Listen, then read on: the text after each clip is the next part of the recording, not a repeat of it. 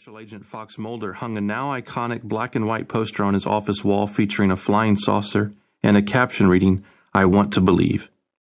For all of our technological advances and instantaneous access to exhaustive information, we still carve out a space for the mysterious.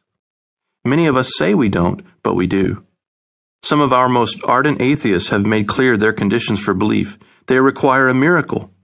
They don't believe in miracles just as they don't believe in God, but if a miracle could be legitimately demonstrated, they claim they would reverse their disbelief and agree that God exists. But this is not how miracles ever worked. Even the miracles God grants to Moses in corroboration of his mission from Yahweh to secure the children of Israel's release from bondage only serve to harden Pharaoh's heart. In Exodus 7 9, Pharaoh says, Prove yourselves. But even when his demand is met, he is not satisfied, in verse 13. When God sends fire to consume Elijah's wet altar and shame the prophets of Baal, there is no convincing anyone that a God exists, but only that the Lord, He is God, the Lord, He is God. 1 Kings 18:39. Further, in the New Testament accounts of Jesus' life and ministry, miracles seem to be plentiful, but none of them is meant to convince his audiences that something like a God exists. Most of them already believe that and divine authenticity is only the tip of the iceberg of the meaning of Jesus' miracles.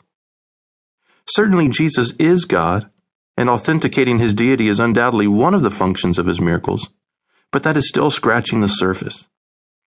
Jesus himself rebukes the crowds that are looking for signs. In one instance, he tells a parable of a dead man in the condemnation of hell, begging Abraham for a resurrected witness to evangelize his living relatives. Luke 16, 19 through 31. Jesus has Abraham tell the tortured man that unless there is belief in the scriptures, a miracle won't accomplish a thing. Verse 31. Jesus later tells Thomas that it is more blessed to believe without seeing. John 20, 29. The point is this. The miracles are more than they're cracked up to be, but probably less than we often make of them. The miracles are not the smoking gun, in other words, but they are the bright explosions of the violent spiritual campaign against evil.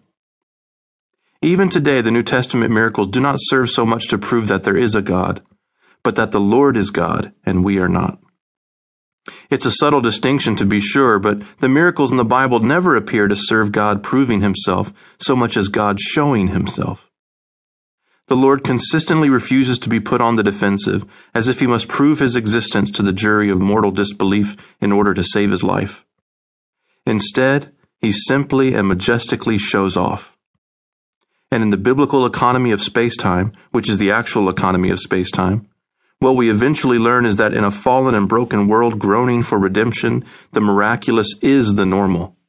By contrast, what we have come to call normal life is not normal. Miracles don't turn things upside down, in other words, but right side up. I'll say more along those lines in chapter 1, but for the moment, let's consider this.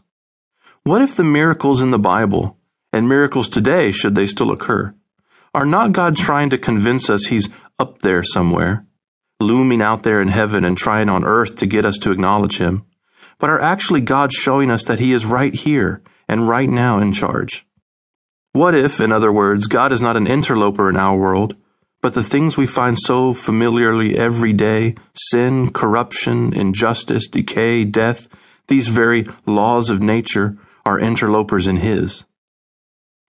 When we are able to see the world that way, we get closer to the heart of the gospel.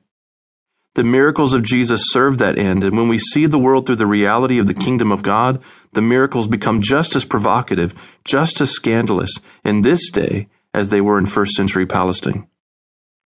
We post postmoderns pride ourselves on being beyond all that superstitious hokum, but we place our hopes in the same sorts of sentimental magic as the ancients. We worship our accomplishments and our knowledge because we worship ourselves. It makes no difference that our golden calves are gadgets and Google, while their golden calves were, well, golden calves.